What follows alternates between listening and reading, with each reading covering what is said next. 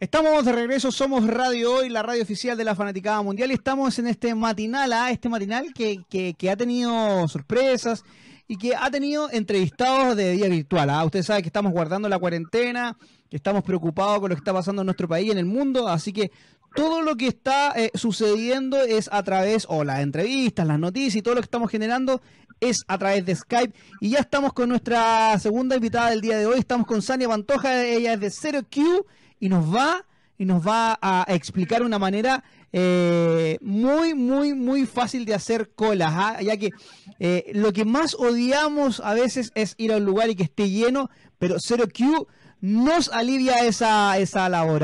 Sania, bienvenida a La Mañana en la Hoy. Hola Dani, ¿cómo estás? Así es. De hecho, es interesante lo que comentabas de que a nadie le gusta hacer cola, y de hecho nosotros empezamos esta plataforma ZeroQ por lo mismo. Ahora en época de coronavirus se ha vuelto más relevante, porque ya no es solamente que da lata o que uno pierde tiempo haciendo filas, sino que evitar las aglomeraciones se ha vuelto muy importante. Entonces, claro, no solamente ahora es la lata de ir a hacer las filas, sino que el no contagiarse salva tu vida. Exacto. ¿Cómo funciona? ZeroQ es una plataforma web. Te puedes meter desde cualquier navegador, www.zeroq.cl, zeroq.cl, y ahí en el fondo vas a ver todos los lugares que cuentan con este servicio, y seleccionas el lugar al que quieres asistir. Ya. Banco, farmacia, ISAPRE, cajas de centros de pago, lugares de envío de encomienda, etcétera. Eliges el lugar al que quieres ir, el trámite que quieres hacer y tomas tu turno, reservas tu turno en la fila de manera virtual y esperas en tu casa. Entonces el sistema de nosotros te dice cuánto tiempo tienes de espera y cuántas personas hay en fila antes de tu turno. Entonces, en vez de ir al lugar a hacer la espera presencial, desde mi casa puedo esperar a que vayan haciendo el llamado de los números. Y cuando sea mi turno me acerco a la sucursal, voy, hago mi trámite y me devuelvo a mi casa. Oye Sania, yo este sistema lo descubrí hace un par de años atrás. Un día llegué a una notaría donde es horrible hacer cola y todo, y me dijeron, oiga, pero saque un numerito y vuelvo después. ¿Pero cómo? Le dije yo, no. Y me dieron el servicio y todo, lo encontré maravilloso. ¿A quién y cómo se le ocurrió esta maravilla de la tecnología? Y si tú no te pones a pensar, es algo muy fácil, pero que a nadie se le había ocurrido. Sí, así es.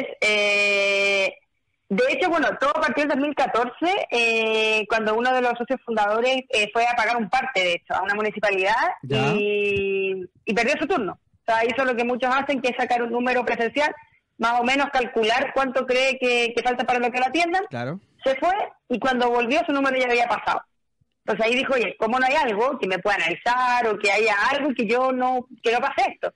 Y el guardia le dijo, mira, no podemos hacer una excepción contigo, porque él quería que lo atendieran, porque esto le pasa a todo el mundo. Nos pasa todos los días que llega gente atrasada con su número y no puede hacer una excepción contigo. Ahí habló con su amigo, que vivía en el gerente general, Ernesto Herman, y le dijo, oye, ¿sabéis que por qué no hacemos algo?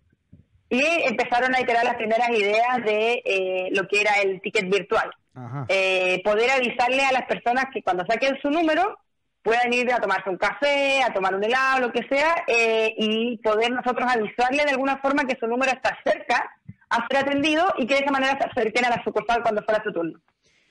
Pero después de las primeras interacciones dijimos, si ya le vamos a avisar, ¿para qué le vamos a hacer al cliente? ¿Para qué vamos a hacer que vaya y que después se vaya a tomar su turno y después se vaya a la sucursal? ¿Por qué no mejor hacemos que de una sola vez ya tome su turno de forma remota? Claro. Y así fue iterando todo lo que es ya llevamos 5 años, hasta lo que es hoy día ZeroQ. Qué maravilloso. ¿Ustedes están presentes en la región metropolitana o en todo Chile? Estamos en todo Chile, de Arica a Punta Arenas, tenemos cerca de 650 lugares adheridos. Pretendemos llegar a 1.500 a fin de año y, incluso en zonas remotas como, Coyhaique, Chiloé, también ya cuentan con el servicio. Así que en todo Chile está la posibilidad de saltarse la fila. De hecho, por ejemplo, hay una anécdota que en Punta Arenas, que se usa bastante el ticket virtual, porque la gente, con el viento muy fuerte que había, la gente se volaba haciendo fila, literalmente. O sea, tenían que poner cuerdas para que la gente pudiera aferrarse a ese acuerdo mientras hacía la espera para entrar a la notaría. Entonces, bueno, así como esas hay anécdotas de filas en todo Chile. Perfecto, Sania. Si la gente, mira, dos maneras. ¿Cómo la gente puede ocupar tu servicio y cómo las empresas pueden contratar su servicio? Ya, mira, buena pregunta, porque de hecho son dos focos diferentes. Uh-huh. El usuario lo que tiene que hacer es meterse desde su celular o su computador al navegador y poner www.zeroq.cl, y ahí le va a salir el listado de por categorías o por clientes. Uh-huh. Y en el fondo buscar el lugar al que queréis, puede buscar por cercanía o por categoría o por cliente. Tomar su turno, o sea, registrarse, que tiene que registrarse solo una vez, y después ya tomar su turno o incluso agendar su hora. Perfecto. Y los clientes, bueno, tienen que ponerse en contacto con nosotros a través de nuestra página web de la parte corporativa, www.zeroq.cl. Arriba hay un link que dice acerca de ZeroQ, y bueno, y ahí ya está la información de cómo contratarnos, de lo que implica el servicio, etcétera, que también obviamente se incluye todo un panel estadístico de data para que los clientes puedan conocer a sus usuarios. Perfecto. Sani, ¿cómo le ha ido a usted con la cuarentena? ¿Cómo están trabajando en teletrabajo? Cuéntanos esa experiencia nueva en la humanidad. Claro. Mira, ha sido interesante. La verdad es que nosotros, bueno, como startup, tenemos un equipo muy, muy involucrado en todo lo que es la formación de la empresa, etcétera. Uh-huh. Así que en realidad hemos sido como bien rigurosos con el tema de los horarios, de conectarnos. Tenemos una plataforma que es de comunicación interna en donde estamos todos conectados y unos con un clic pueden generar una reunión. Muchas de estas plataformas que hoy día están usándose mucho. Nosotros ya lo usábamos antes, entonces estamos todos bien acostumbrados a estar bien conectados. Si bien nosotros no trabajamos de teletrabajo, trabajábamos de forma presencial, Ajá. sí teníamos una herramienta en donde todos estábamos conectados durante toda la jornada laboral. Entonces, en ese sentido teníamos un poco avanzado ese camino de la comunicación. Y ahora nos ha servido el haber tenido ese training anterior para ahora seguir usando la misma plataforma que usábamos nomás. Así que en ese sentido. Y además, bueno, hemos recibido hartos llamados por el tema del ticket virtual, Ajá. sobre todo con esto del COVID-19, de evitar las aglomeraciones. Creo que ha sido. Hemos recibido hartos llamados de clientes que quieren sumarse al servicio, obviamente. Cuéntanos entonces, para que la gente que está en la sintonía de la radio hoy, los auditores de Radio Hoy, sepan en qué lugares entonces está más o menos global este servicio uh-huh. para que lo puedan ocupar. Bueno, en la página son varios, entonces en la página salen todos, pero son, no sé, Correos de Chile, Starken, el Banco Security, Sapre Colmena, Caja Los Andes, bueno, varias notarías en todo Chile, en farmacias, en municipalidades, en varios CEFAM, en la red completa de Red Salud. La verdad es que hay de todo, hay un poco de todo, hay bancos, como te digo, la verdad es que hay que buscar el trámite que uno quiera hacer y meterse ahí a revisar. Entonces, invitemos a la gente que visite www.zeroq.cl, la Q de queso, zeroq.cl sí. o .com. .cl.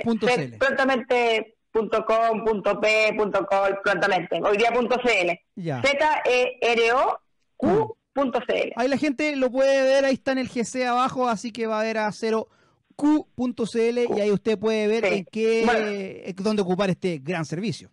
Sí, también nos pueden seguir en redes sociales, en LinkedIn, en Instagram somos 0Q.chile y ahí, bueno, siempre estamos tratando de informar a los usuarios de cómo obtener el ticket virtual, cómo agendar una hora, en qué lugares están abiertos, de cuáles van cerrando, etcétera. O sea, vamos manteniendo bien informados a nuestros usuarios. Así que también ahí en redes sociales nos pueden hacer cualquier pregunta. Facebook, Instagram, LinkedIn. Estamos con Sania Pantoja, ella es de ZeroQ, y está comentándonos esta manera de aliviarnos la vida y también de protegernos a través de no acudir a lugares con tanta aglomeración con este producto maravilloso. Sania, muchas gracias por estar aquí en la mañana, en la hoy, y todo el éxito del mundo para esta gran iniciativa tecnológica. Gracias a ti, Dani. Que estés súper. Esto es La Mañana en la Hoy. Nos vamos a una pausa comercial y ya volvemos con más La Mañana en la Hoy. Somos Radio Hoy, la radio oficial de la Fanaticada Mundial. Estamos con esta mañana en la olla, este matinal que estamos todos los lunes, los miércoles y los viernes, con toda la información, la música, la buena onda y con buenos entrevistados, ¿ah? Y estamos con un entrevistado que vamos a hablar, vamos a cruzar la cordillera para poder hablar del tema que nos atañe en esta actualidad, que es el COVID-19, y estamos con Cristian Flandes Andaur. Él es médico de la Universidad de Buenos Aires. Él está ya ahora en Argentina, pero es chileno y está viviendo y está combatiendo contra este COVID-19. Cristian, bienvenido a la mañana en la hoy. Gracias, Dani. ¿Cómo andan, chicos? ¿Todo bien? Bien hasta ahora. Esperemos que se mantenga así y esperemos que la gente también cumpla con las recomendaciones que nos han hecho las autoridades de no salir y de un montón de otras cosas. Cuéntame, Cristian, ¿tú estás viviendo hace cuántos años en Argentina? Yo estoy desde el 2009. Me vine para, bueno, estudiar la carrera, porque todo el mundo sabe que allá medicina es carísimo. Sí. Y la verdad, acá lo bueno, y recomendaciones para todos los que lo piensen, traten de venir directamente a ver a las universidades a las que les interesa, porque también se ofrecen re buenas salidas o muy buenas formas para poder acceder a la educación superior acá. Perfecto. Bueno, estábamos revisando recién las cifras de los contagiados en coronavirus. Acá en Chile ya llevamos más de 8.000 contagiados, es un número importante, versus Argentina, que lleva 2.000, hasta el día de hoy estoy viendo estos números, 2.500 contagiados. ¿Cuáles han sido las barreras sanitarias o las recomendaciones que ha dado el Estado argentino para que esta brecha no sea tan elevada? Bueno, principalmente fue la medida de lo que es la cuarentena social, que es básicamente tratar de que nadie que fuera imprescindible, que todos los que sean imprescindibles, que estén en sus casas, y solamente darle el beneplácito de poder salir si es que necesitas abastecerte de alimento, sos un trabajador de la salud, o de última si trabajas en algún organismo estatal, que por ahí se necesita también. Y obviamente el personal de seguridad pública. Eso también lo que hace es prevenir mucho más la tasa de contagio, que no haya tanta diseminación, porque lo característico de este virus es que hay un periodo de cerca de 2 semanas en las que es completamente asintomático, pero aún así puede contagiar.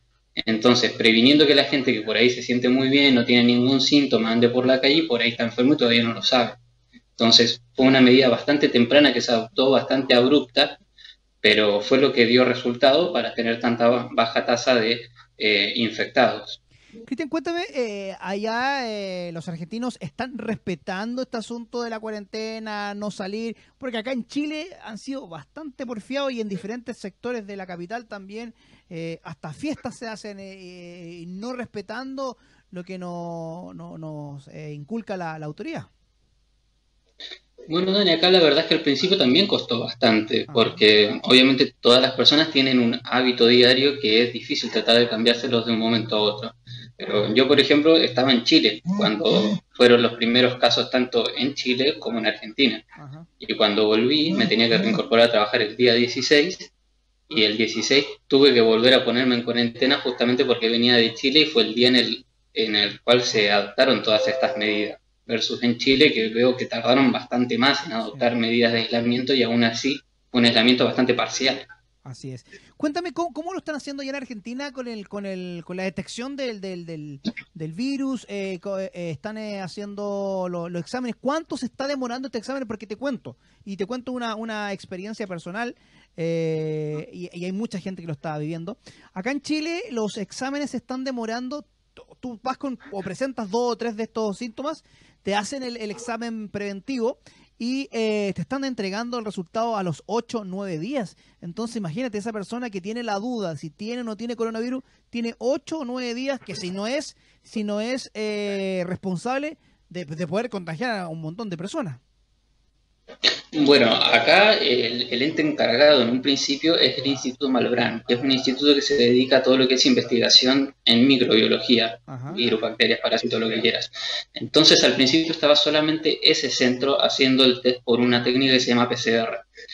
Ese test, aún así, a pesar de ser el único centro, estaba teniendo una demora de no más allá de 48 a 72 horas. Obviamente, también se empezaron a ver que se les empezaban a acumular muchas muestras para poder analizar, y lo que hicieron fue rápidamente generar una nueva directriz en la que trataron de habilitar otros centros a nivel país para poder hacer detección del centro. Y hoy por hoy se cuentan con 7 centros en los cuales se puede hacer testeo y diagnóstico por PCR, versus en Chile, que hasta donde tengo entendido, todo tiene que pasar sí o sí por el ISP. Sí. Y el ISP es solo una entidad y por eso suele tener todo este tipo de demoras, siendo que en muchos centros privados cuentan con las tecnologías como para poder hacer el test en forma rápida. ¿El test en Argentina es pagado o es de forma gratuita? Acá es completamente gratuito, porque acá se trata, bueno, acá la salud pública y la salud se entiende como un derecho público. Eso lo que permite también es que tengamos una tasa de, sin importar el estatus social, sin importar si estás en una clínica, en un hospital, vas a tener el test sí o sí. Lo que sí, los protocolos son como mucho más estrictos en ese sentido. No es que si yo sospecho porque creo que lo tengo, voy y me hago el test. Hay que cumplir ciertos protocolos en los cuales son fiebre más dolor de garganta, dificultad respiratoria o antecedentes de tener contacto con alguna otra persona que haya estado contagiada o que venga de un país de riesgo, ya lo habilita uno para poder ser un caso sospechoso, y en esos casos se hace el hisopado y se envía la muestra. Entiendo, ¿ah? Para que también nuestros auditores vean la diferencia entre un sistema y otro sistema. Cristian, cuéntanos, Cristian, se ha hablado mucho esto de aplanar la curva, de que ahora, bueno, que estamos nosotros viviendo en Sudamérica, tuvimos, entre comillas, la suerte de que esto partiera en una época de verano, con un mejor clima, pero las consecuencias ahora más fatales, a lo mejor se van a empezar a vivir a fines de mayo, principios de junio, que comienza el invierno acá en este hemisferio sur.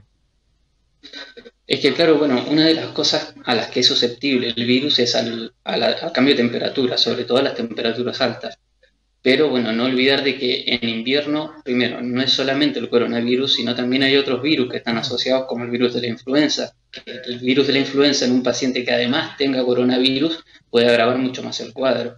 Y lo que pasa con estos virus respiratorios es que en la época no es que sean como más fuertes por el simple hecho de estar en el frío, sino es que en el frío todos los animales sociales, como los seres humanos, tendemos a agruparnos en conjuntos para tratar de mantener el calor, y ese tipo de hábitos son los que hacen que sea más fácil de transmitir este tipo de virus. Cuéntanos, hemos estado viendo imágenes catastróficas en Nueva York. Imagínate, Estados Unidos, que es una de las potencias mundiales, ya sea en lo que pongamos en potencia mundial, estamos viendo también un montón de muertos y contagiados y de hospitales saturados, por ejemplo, en Ecuador, que estamos más cercanos. ¿Cómo está preparado el gobierno y la medicina argentina para enfrentar esta pandemia y lo que se viene también en el invierno, que pueden ser también otros tipos de enfermedades? Bueno, hoy por hoy se están habilitando varios centros, no como en Chile, que alquilan espacio riesgo. Ajá. Pero acá sí se tienen espacios de uso público, por ejemplo Tecnópolis, que es como una especie de centro evocado a la tecnología y de exposición también, tipo como un BIM, pero en un predio un poco más grande y con más variedad, por así decirlo, de ciencia.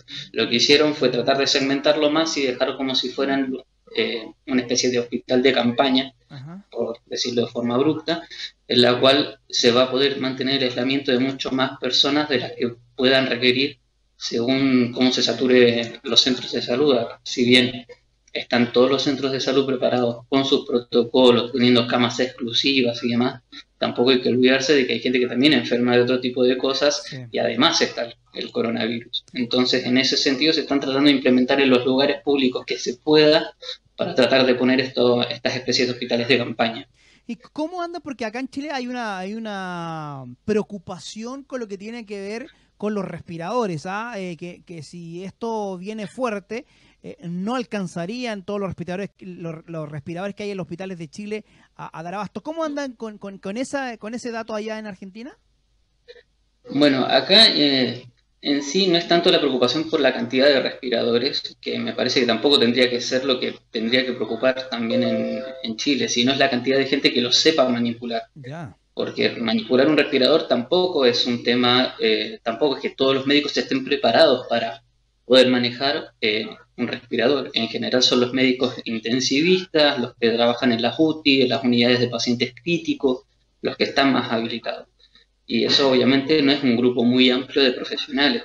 Para eso también otros organismos, por ejemplo la Universidad de Harvard, está poniendo a disposición algunos cursos gratuitos para lo que es el manejo de ventiladores. Pero como te comento, acá la verdad no es tanto la cantidad de ventiladores, sino la cantidad de gente idónea para poder manipularlos. Así que estamos tratando de trabajar en eso hoy por hoy. Perfecto, perfecto. Cuéntanos, estamos con Cristian Flandes. Él es médico de la Universidad de Buenos Aires, él es chileno, radicado de edad del 2009 allá en Buenos Aires. Cristian, cuéntanos, ¿cómo es un día tuyo como médico? ¿Cómo es tu protocolo? ¿Cómo estás viviendo tú esta pandemia allá en Argentina?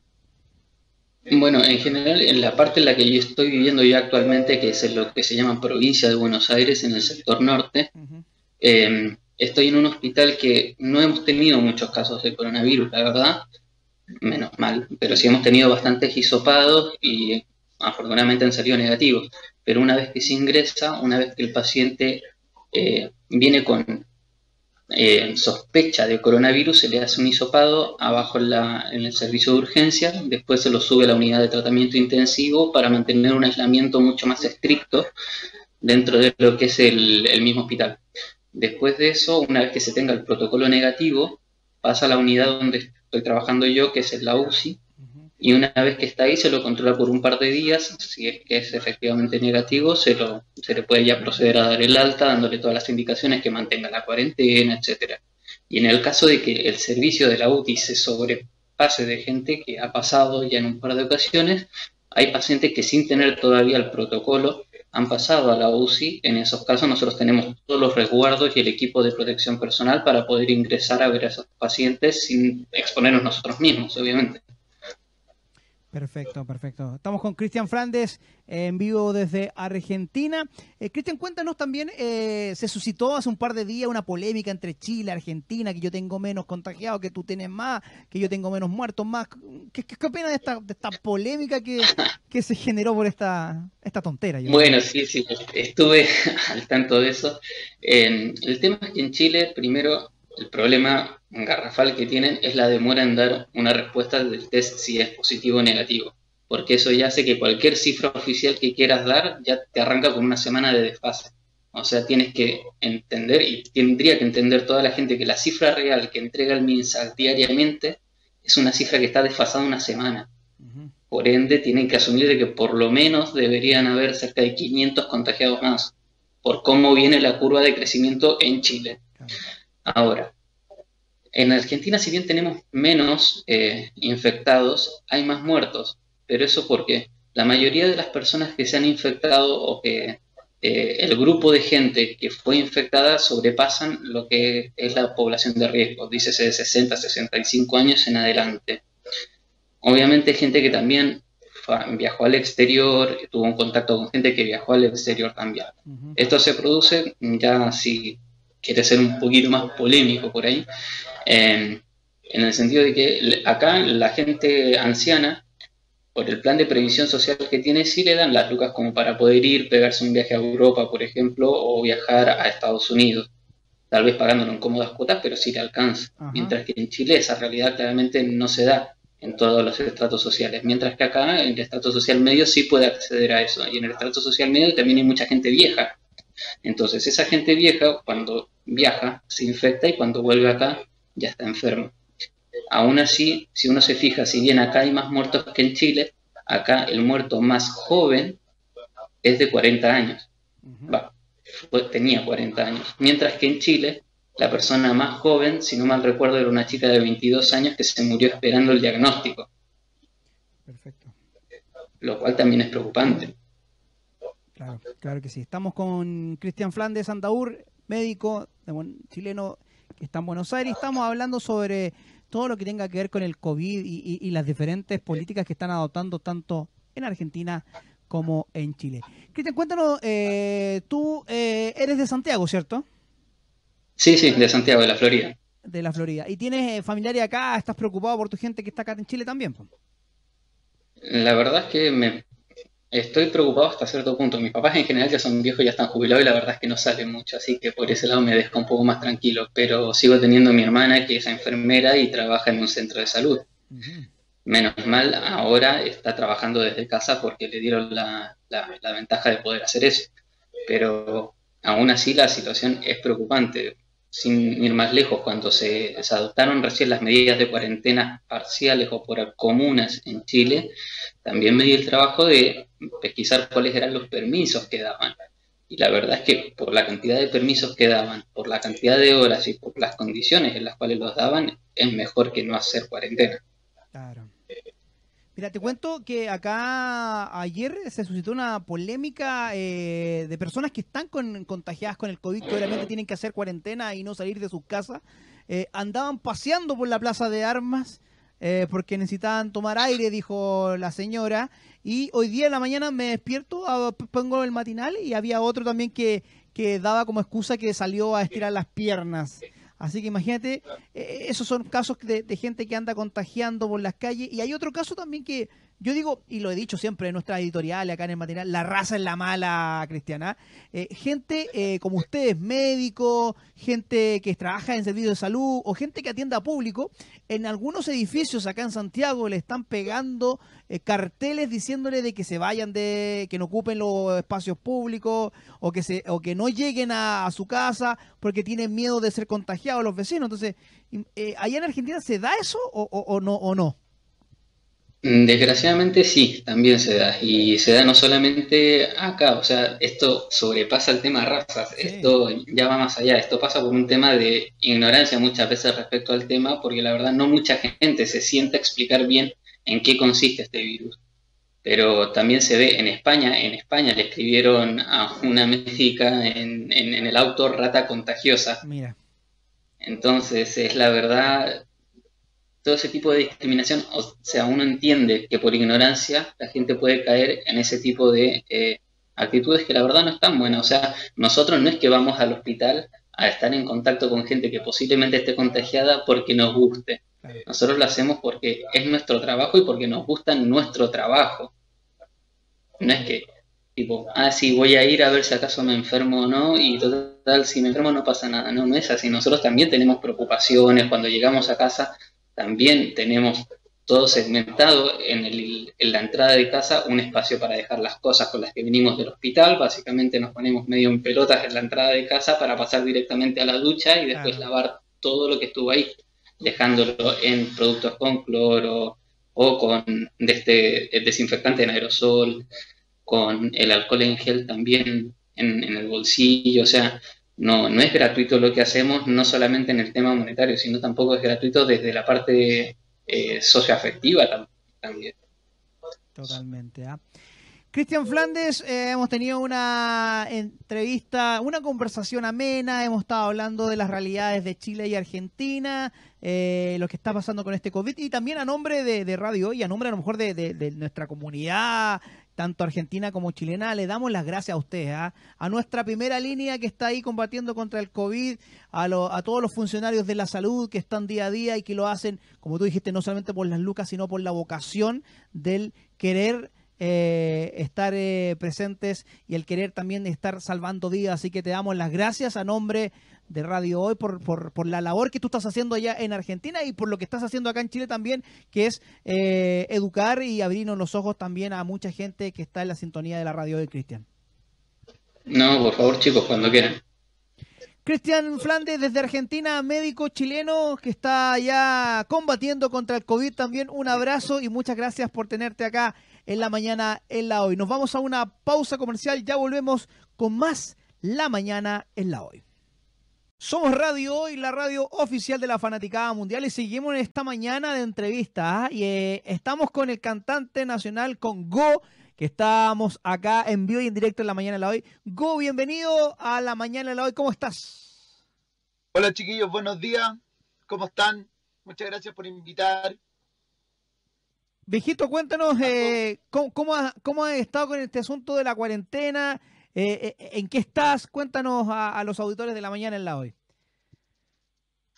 Bueno, cuidándome caleta, componiendo un montón, pues aprovechando los músicos quedamos como sin poder ir a los estudios, claro, sin poder instalados, aprovechando, poniendo toda mi creatividad a volar para no volverme loco. Sí, totalmente, totalmente. Eso. Oye, Go, cuéntanos, te hemos visto en el Instagram, te hemos visto con algunas participaciones, estás lanzando tu música a través de las redes sociales, cuéntanos de esa iniciativa. Bueno, yo creo que en este momento las redes sociales son fundamentales para que podamos seguir mostrando todo lo que hacemos. O sea, una cosa, ¿cómo se llama? La plataforma de los videoclips y de todo ese tipo de cosas, pero... o la radio, qué sé yo, pero yo creo que lo fundamental ahora son las redes sociales porque todo el mundo las tiene y están todos metidos ahí, pues. Está todo el mundo conectado en el computador, es una web impresionante. Sí. Yo creo que nunca ha habido más gente conectada al mismo tiempo en el mundo, Sí, se está colapsando todo. Así es, Javi. De hecho, ahora nos dimos cuenta cuáles son las buenas y las malas compañías de internet. Hay algunas que están saturadísimas y algunas que funcionan muy bien, ¿eh? Sí, hay algunas que funcionan muy bien. Bueno, ahora a mi comuna le cortaron la cuarentena. Ya. Así que estoy muy contento porque poderme dar una vueltita al sol, poder darme una vueltita a mi taller, ¿cachai? No sé, tocar piano, hacer lo mío, estar un rato, disfrutar. Y siempre cuidándose, porque ahora nadie puede descuidarse, hay que tener cuidado con todo, con todos. Así es. Oye, Go, cuéntanos, este viernes tienes presentación en tu Instagram Live, ¿cierto? Sí, este viernes estamos haciendo shows, estuvimos en Mi Casa, Tu Casa. Ajá. Hemos estado constantemente metidos en todo lo que nos han invitado, o sea, en todo lo que me han invitado para participar de shows en vía streaming, ¿cachai? Así que sí, este viernes tenemos presentación. Buenísimo. Oye, Go, y esto de la cuarentena te pilló acá en Chile, ya que tú de repente viajáis mucho a Estados Unidos, viajáis a otros lados, te pilló... Yo vivo la mitad del año allá, básicamente. Claro. Paso 5 o 6 meses allá. Pero yo creo que ya este año no me devuelvo ni loco. Yo me devuelvo todos los julios. Ajá. Pero yo no creo que ni siquiera Nueva York está abierto en julio, producto de la contingencia. Sí. Nueva York es uno de los lugares más contaminados, más afectados. Mando un abrazo y fuerza a todos los chicos allá en Flax, en Brooklyn. Mando sobre todo al estudio Flax, al estudio The End, a toda la gente... con la que trabajo, a la Hannah Raymond, a Raymond Goldfingers, a todo mi lote, a Logan Olberg, sobre todo a mi Logan querido, a todos mis amigos, a la Kennedy, que se cuiden, que pucha, que un abrazo de fuerza porque sé la cagada que está allá, la sé de primera mano, ¿sí? Así que fuerza y nada, ya va a pasar, ya tomaron las decisiones tarde, así que están viviendo un poco el caos que significa eso. Pero Nueva York en este minuto, yo creo que por lo menos, yo creo que Nueva York va a ser una de las últimas ciudades en salir de esta lecera. De todas maneras. Terrible. Go, cuéntanos tu último trabajo natural. Me dijiste al inicio de la entrevista que estáis componiendo. ¿Hay alguna cancioncilla que vaya a salir de esta cuarentena? Sí, mira, bueno, ya en mis redes sociales, si te metías Soy Go Music en el Instagram... ya hemos presentado y hemos grabado 2 canciones de natural. Hay una versión muy bonita que es una amiga fotógrafa, la Costa Gaete, hizo una de Mi Niña Bonita, se llama el tema. Así que si se meten a mi Instagram, seguro la van a poder ver. Buenísimo. Está muy bonita. Se llama Mi Niña Bonita ahí y vamos a estar haciendo constantemente transmisiones desde el estudio, ¿sí? Perfecto. Entonces invita a la gente para este viernes. ¿A qué hora va a ser de tu tocata que vas a hacer virtual para todos tus fans? Bueno, la hora está a confirmarse, no sé exactamente si era a las 3:30, la van a hacer a las 3 al final, ya. Pero métanse a Soy Go Music, mira, mi página oficial soygomusic.com, Soy Go Music en el Instagram, Soy Go Music en Facebook y Soy Go Music en Spotify. En cualquier lugar que pongan Soy Go Music, a mi espacio virtual, y ahí se van a poder enterar hoy día a qué hora es el show del viernes con certeza, porque no me gustaría que llegara media hora antes o media hora después. Claro. Va a estar muy bonito. Perfecto, entonces ahí invitamos a los auditores también de Radio Hoy para que se unan al show de Go a través de estas plataformas que han estado bastante connotadas, el Instagram Live y todo lo que tenga que ver live, para aguardar las cuarentenas que todavía siguen en Chile y en el mundo. Un abrazo, Go, y cuando obviamente nos recuperemos de esta pandemia, tenerte nuevamente en los estudios de la radio Hoy. Oye, sí, a mí me encanta ir a tu radio. Aparte que muchas gracias por el espacio, muchas gracias por la buena onda. Y nada, pues hermano, nos estamos viendo. Cuídate mucho, cuídense mucho todos. Un abrazo, un abrazo de lejitos, como se hace ahora. Claro. Un abrazo como de tensión más que físico. Pero ya vendrán los abrazos buenos y apretados, como los que nos damos los chilenos. Así que nada, pues, un beso, un abrazo, chao y muchas gracias. Estamos con Go aquí en La Mañana en la Hoy. Nos vamos a una pequeña pausa comercial. Nos vamos con un temita de Go para que lo disfruten aquí en La Mañana en la Hoy. Estamos de regreso en el matinal de La Hoy. Somos Radio Hoy. Nos busca en www.radiohoy.cl. Somos la radio oficial de la fanaticada mundial. Y estamos con esta serie de entrevistas. Ustedes saben, estamos nosotros cumpliendo con nuestra cuarentena. Ya llevamos 2 semanas trabajando desde los estudios repartidos por todo Santiago, que le he dicho a todos nuestros invitados. Y estamos con una invitada que nos viene a comentar una campaña bastante importante. Estamos con Claudia Zapata, ella de la Fundación Oncológica Pro Ayuda al Instituto Nacional del Cáncer. Ella es la directora ejecutiva. Claudia, bienvenida a La Mañana en la Hoy. Hola Dani, muchas gracias. Buenos días a todos. Buen día, Claudia. Cuéntanos sobre la fundación que tú lideras, a qué están abocados y cuál es el desafío importante que los trae hoy día acá a La Mañana en la Hoy a promocionar. Bueno, lo primero es agradecerles esta invitación que como fundación es muy importante, ya que no podemos tener visibilidad. Todos sabemos que estamos encerraditos cuidándonos para cuidar a todos, a todo el resto. Así que te agradezco mucho esta oportunidad. La Fundación Oncológica ya lleva 20 años funcionando al interior del Instituto Nacional del Cáncer. Ya. Este es un hospital público que pertenece al área norte de la región metropolitana y atiende casi el 90% de gente con cáncer de escasos recursos.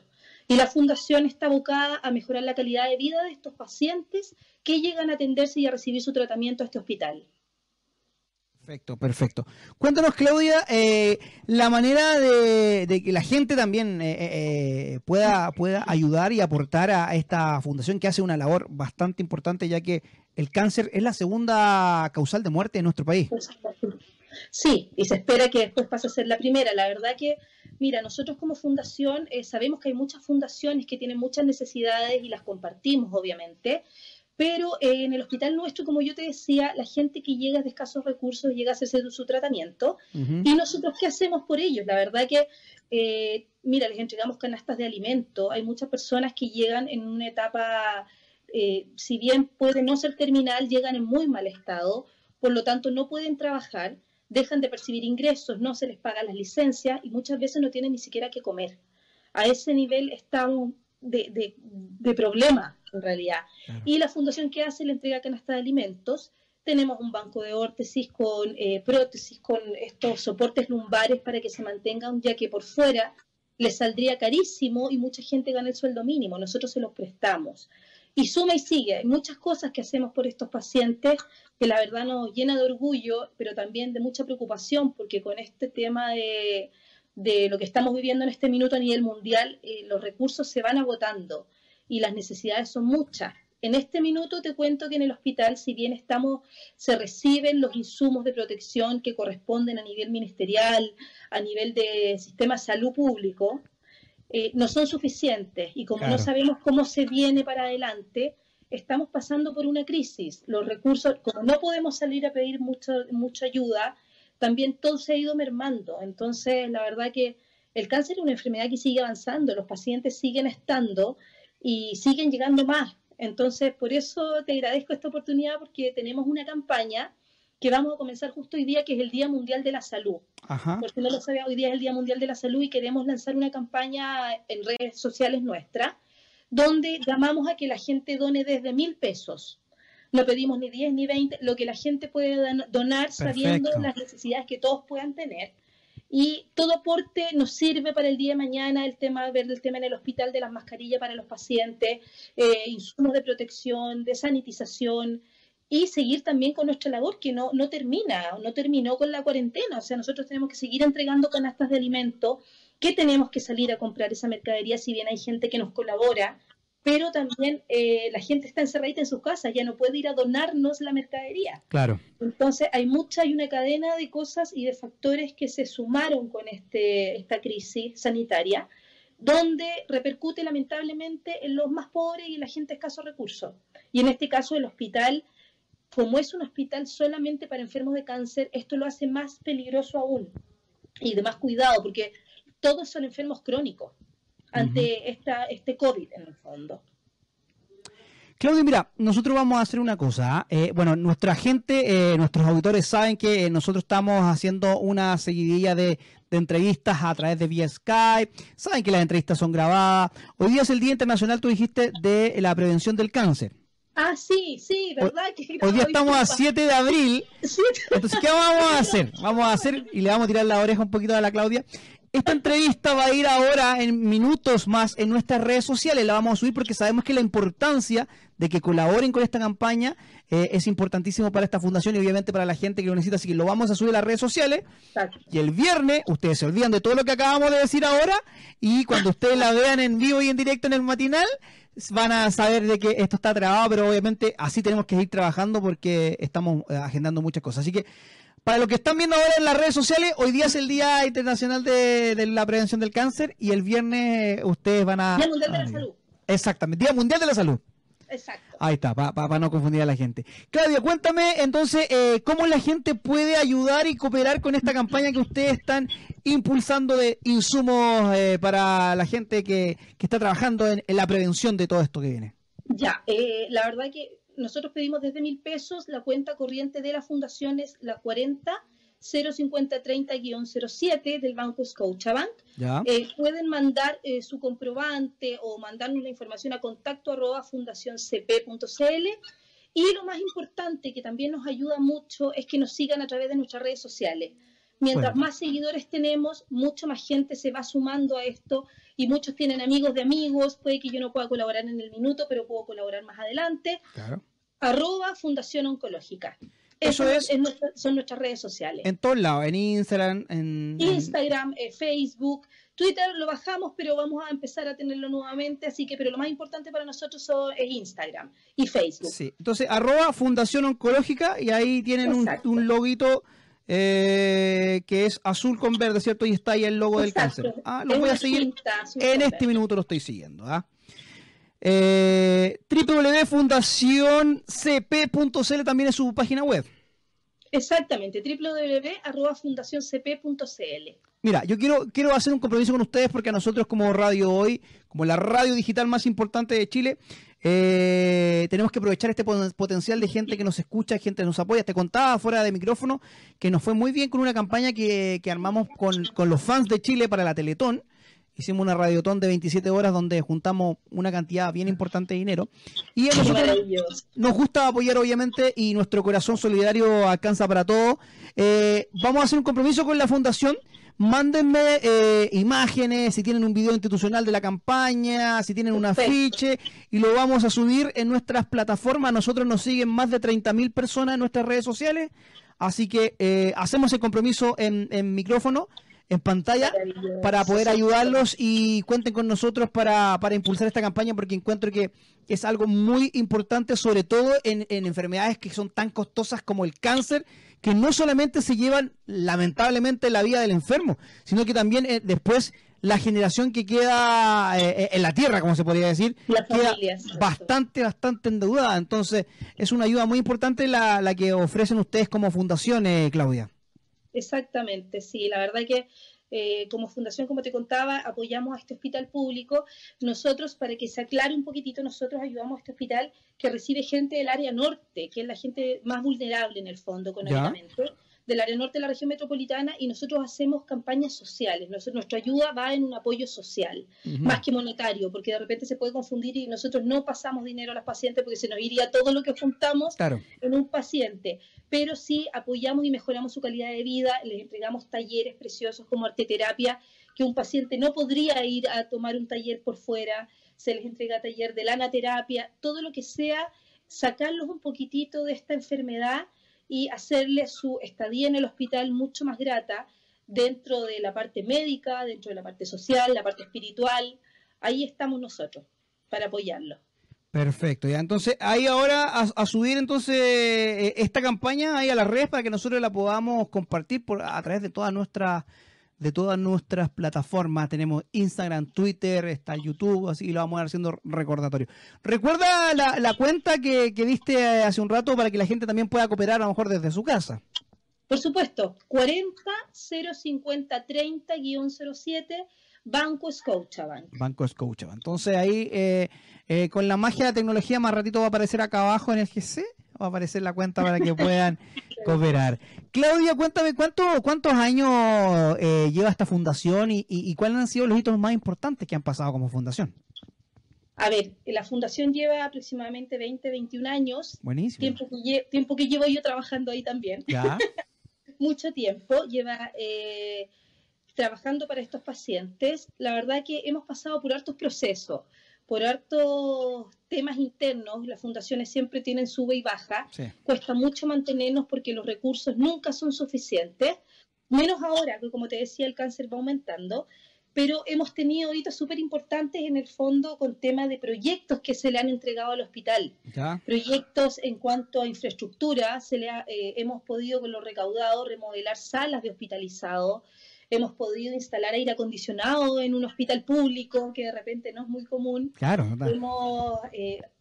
Se han hecho muchos proyectos bonitos. La última donación que se le entregó al hospital, que fue hace un par de meses y que fue un proyecto de alto costo, fue la unidad de medicina integrativa. ¿Ya? Que es una unidad donde se realiza terapia complementaria, acupuntura a los pacientes, que va a entrar ahora dentro de la canasta de prestaciones. Así que estamos muy contentos, es un espacio precioso, un espacio al interior del jardín del hospital, donde los pacientes pueden ir, recibir acupuntura y a la vez talleres donde ellos pueden distraerse y pueden sacar de repente toda su penita, toda su frustración a través de estas terapias que podemos entregarle y que nos tiene muy contentos también.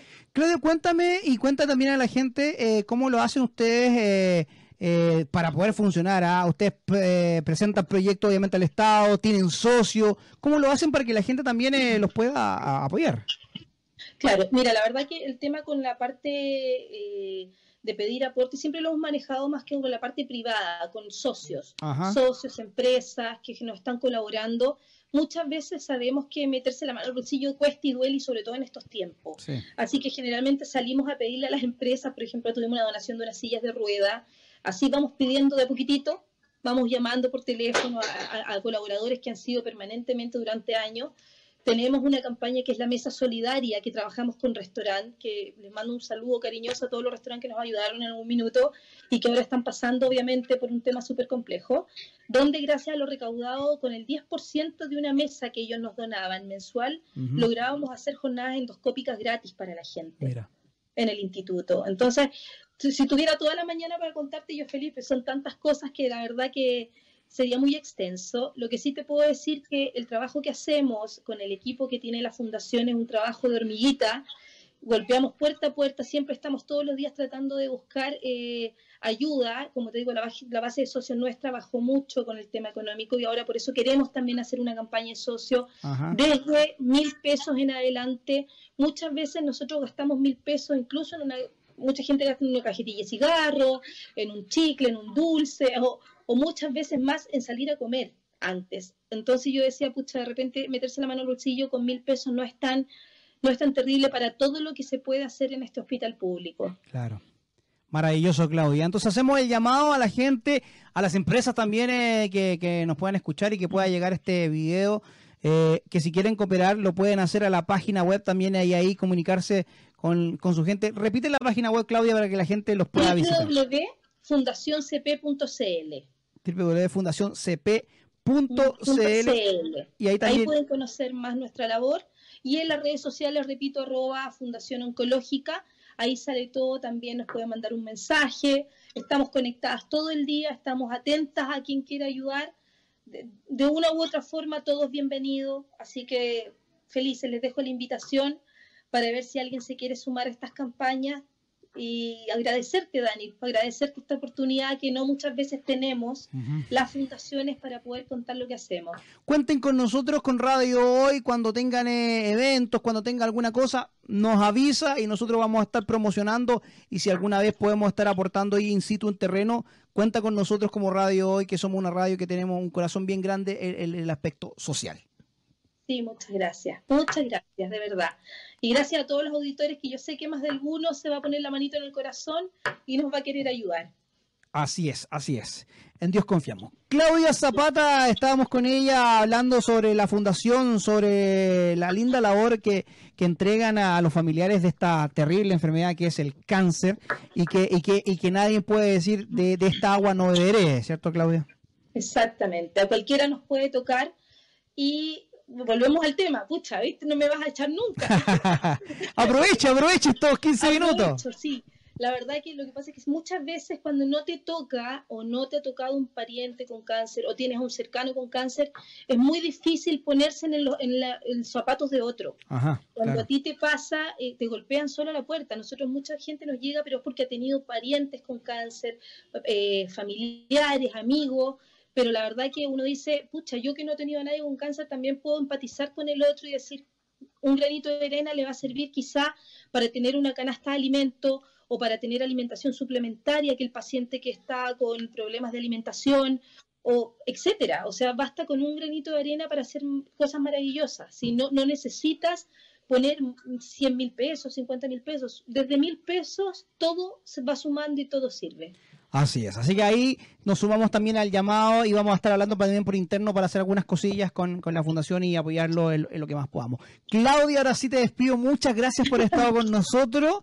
Y recuerden que esta entrevista aparece ahora hoy día, 7 de abril, va a aparecer ahora en las redes sociales, la vamos a etiquetar ahí para que los compartan y después va a aparecer el viernes en la mañana en la hoy acá en estas jornadas grabadas que estamos teniendo con la gente y con las diferentes marcas, fundaciones, artistas que nos tocan la puerta aquí a Radio Hoy. Gracias, Claudia, y te dejo. Gracias a ti, Dani. Te invito a un tema, musical. Programa usted, ya que estamos en Radio Hoy, programa usted un tema musical que quiera escuchar y disfrutar. Hoy, ya, perfecto.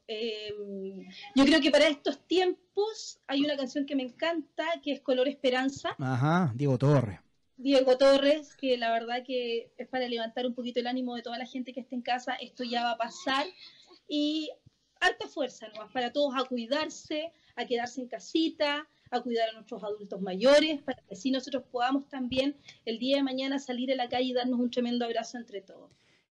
Estamos de vuelta, somos Radio Hoy, la radio oficial de la fanaticada mundial, y recuerden que estamos en esta seguidilla de entrevistas vía Skype, ¿va? La tecnología nos permite estar más cerca con nuestros artistas, con nuestros amigos, y hoy estamos en vivo y en directo ya en esta entrevista con Belén Toledo. Ella es cantante, ella ya estaba acá con nosotros en Radio Hoy. Belén, bienvenida a La Mañana en la Hoy, ¿cómo estás?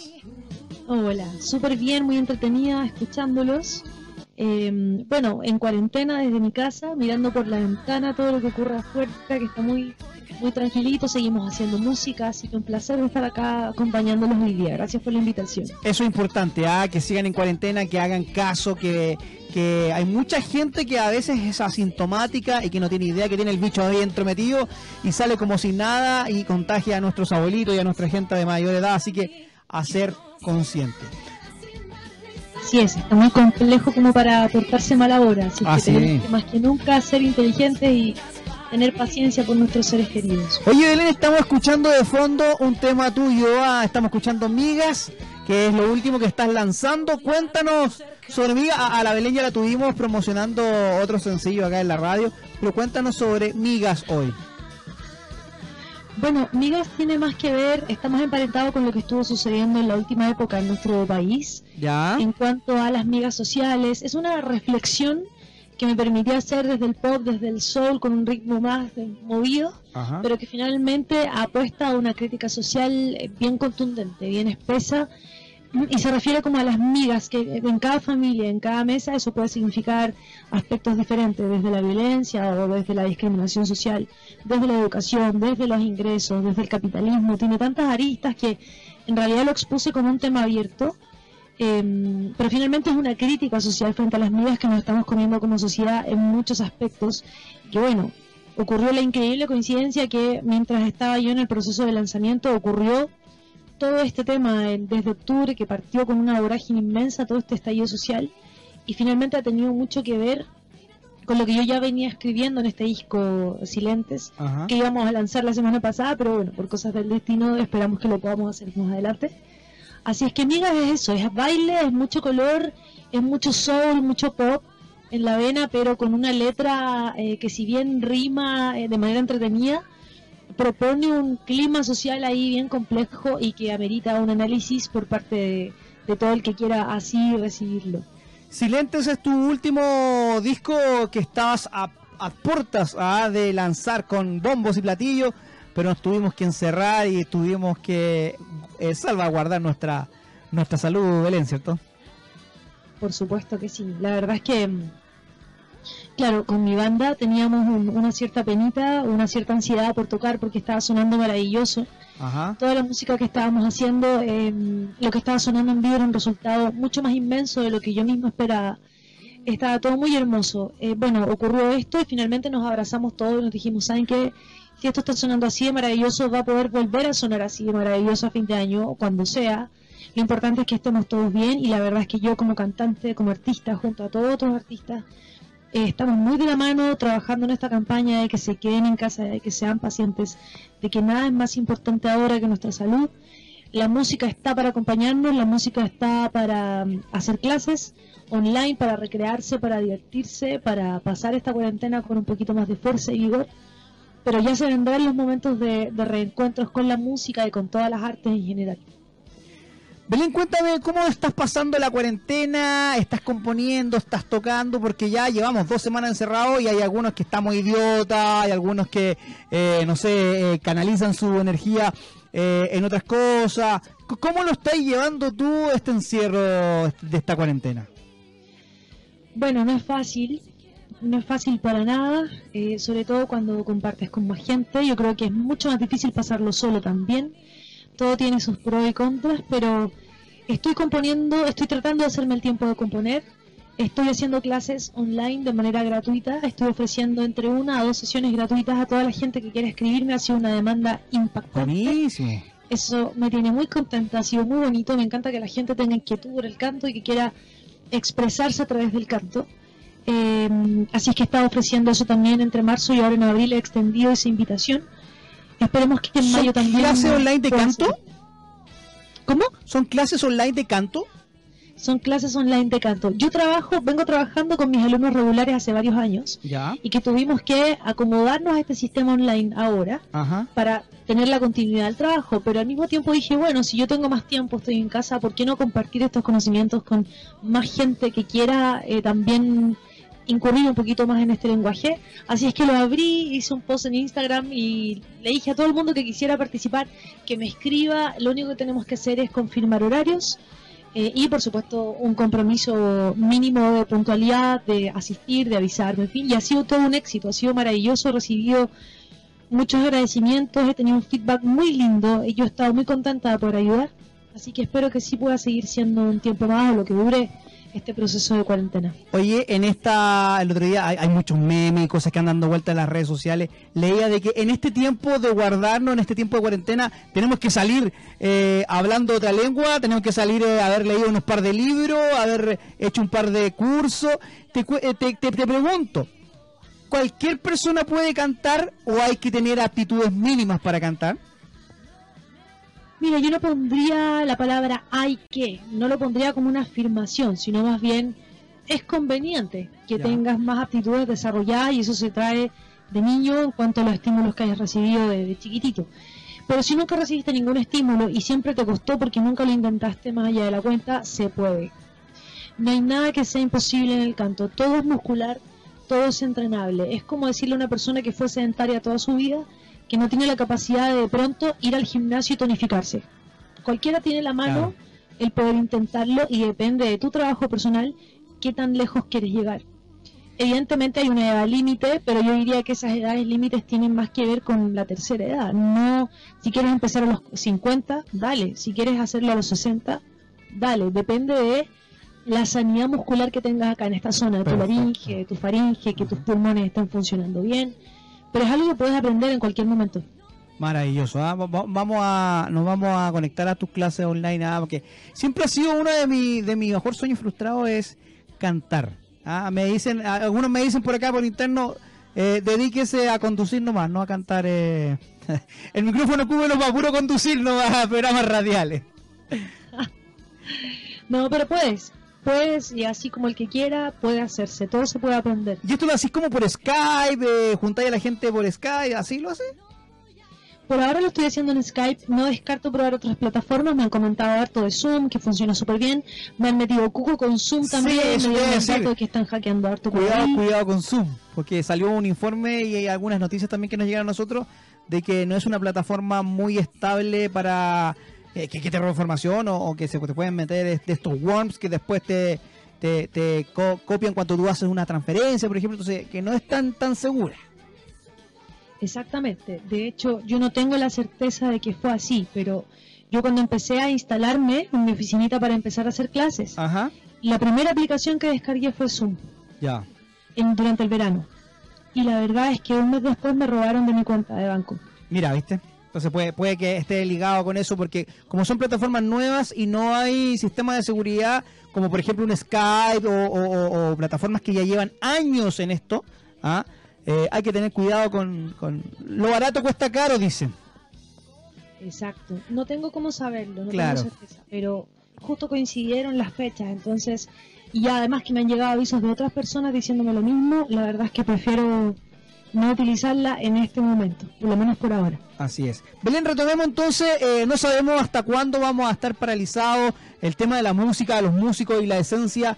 Y la escena nacional está paralizada con todo este asunto y es terrible, ¿eh? Porque hay muchos músicos que viven del día a día, de sus tocatas, de sus presentaciones. Por lo menos hay algunos que, no sé, lo podrán solventar con reproducciones en YouTube, en Spotify, que tampoco es tanto, pero el día a día de hacer clases, de estar en presentaciones, ha venido a maltraer al gremio de los artistas, ¿eh?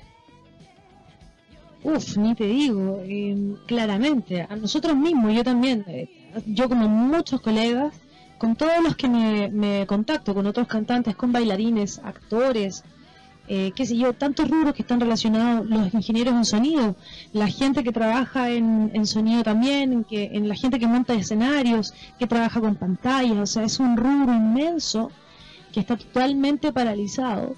Y que trabajan del día a día, sus empresas son como abrir un almacén, es decir, es súper difícil proyectarse en el tiempo así como estamos. Yo gracias a Dios tengo la herramienta de poder trabajar online, bien equipada con mis alumnos que ya llevan años conmigo, pero si yo tuviera una venta, no sé, de equipos trasladando cosas como le está pasando a los ingenieros, la verdad es que no sé qué podría estar haciendo ahora, porque está súper complejo, todos los eventos se fueron a cero. Así es que lo único que podemos hacer es rogar a que esto ocurra y pase rápido, digamos, porque ha sido súper duro. Yo he visto que en las redes sociales hay varios festivales o conciertos online, que algunas radios, algunas empresas están convocando. Yo no sé si esto es para mantener viva la esencia o la escena musical, o le están pagando a los artistas. Ojalá que le estén pagando por estos asuntos. No sé si tú sabes de todo este movimiento que se está armando online. Bueno, mira, la verdad es que he visto diferentes cosas. Yo entre los músicos todavía he visto que todo es gratuito, todavía he visto que los músicos, como somos artistas, tenemos como el corazón de acompañar, uh-huh, queremos difundir, queremos entrar en los corazones de las personas, entonces todavía no he visto hacer conciertos pagados, he visto solamente espontaneidades, nada más gratuitas. Sí he visto clases de canto, que es distinto, he visto clases de instrumento, creo que los músicos por ahí se están como perfilando para poder generar ingresos, no desde su música, pero sí desde sus conocimientos. Buenísimo. Y eso también ha sido muy loable, y también la gente, para que lo sepa, es una súper buena forma de ayudar a los artistas que están aplicando sus conocimientos, que se están bajando harto de precio en clases de todos los instrumentos. Es el momento, si tienes tiempo y siempre has querido hacerlo, no tengas el miedo de incurrir en gastar ahora, porque resulta que todos mis colegas estamos cada día más baratos, digamos, más bajos. Creo que es un buen momento si es que tienes ahorritos por ahí y quisieras gastarlos en tu tiempo libre actualmente. Yo hago la invitación a que lo hagan, porque va a ser un aprendizaje muy enriquecedor y que tal vez no vas a poder tener en otro momento el resto del año. Otra manera también de ayudar a nuestros artistas chilenos, a nuestros artistas nacionales, es que reproduzcan sus temas en Spotify, reproduzcan sus temas en YouTube. Eso suma. Tu clic es mi sueldo, también nosotros lo decimos, reproduzcan nuestras cosas, nuestras noticias, porque cada clic que le da usted a un artista o a un medio nacional, como por ejemplo Radio Hoy, a nosotros nos beneficia porque nos dan luquitas que en este tiempo, Belén, obviamente van a ser súper, súper necesarias. Así que vayan a escuchar música chilena, Spotify, vayan a reproducir YouTube, a todos los videos de los artistas nacionales. Quédense, hagan maratones, vayan a comer, déjenlo ahí puesto y que se siga reproduciendo para que les siga aumentando las lucas que pagan esta plataforma a los músicos y cantantes. Así es, pero por supuesto la invitación, como tú lo has dicho, está perfecta. O sea, tú cliques mi sueldo ahora, todas las reproducciones de Spotify, de YouTube, de todas las plataformas que conozcan, iTunes, todo sirve, todo para apoyar. A ustedes no les cuesta más allá que una reproducción. Así es que la invitación es abrazarnos completamente y hagan música, hagan arte, tomen clases online gratis, pagadas mientras sean de bajo costo, entretengámonos, abracémonos y apoyémonos entre todos. Creo que es el llamado de un artista hacia la comunidad.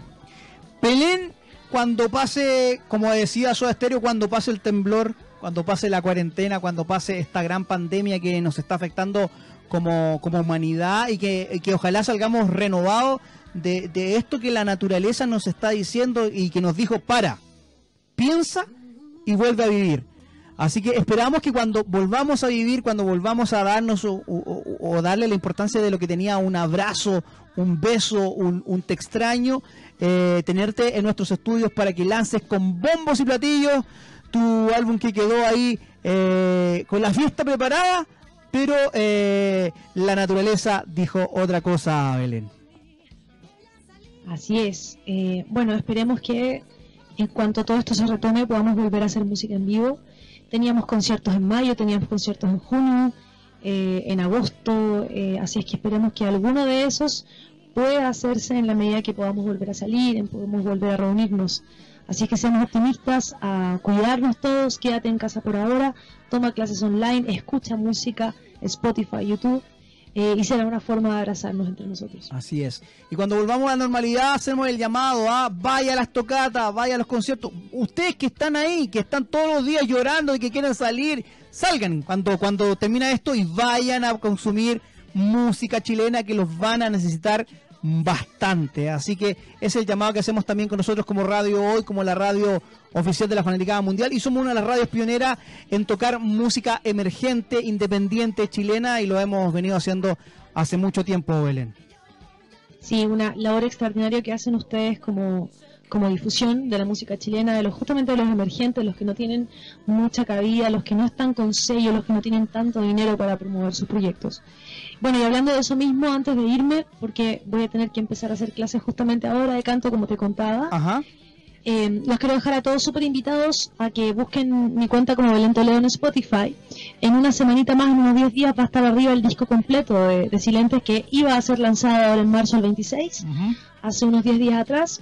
Y ahora voy a poder lanzarlo de todas maneras en Spotify para compartirlo con todos ustedes, hablando de ayuda a reproducir, ayuda a compartir. Así es que Silentes, con todo el público que quiera ahí, esté atento de escuchar. Es una crítica social muy profunda desde el pop, desde el soul, y los dejo súper invitados a que lo puedan escuchar y compartir si gustan.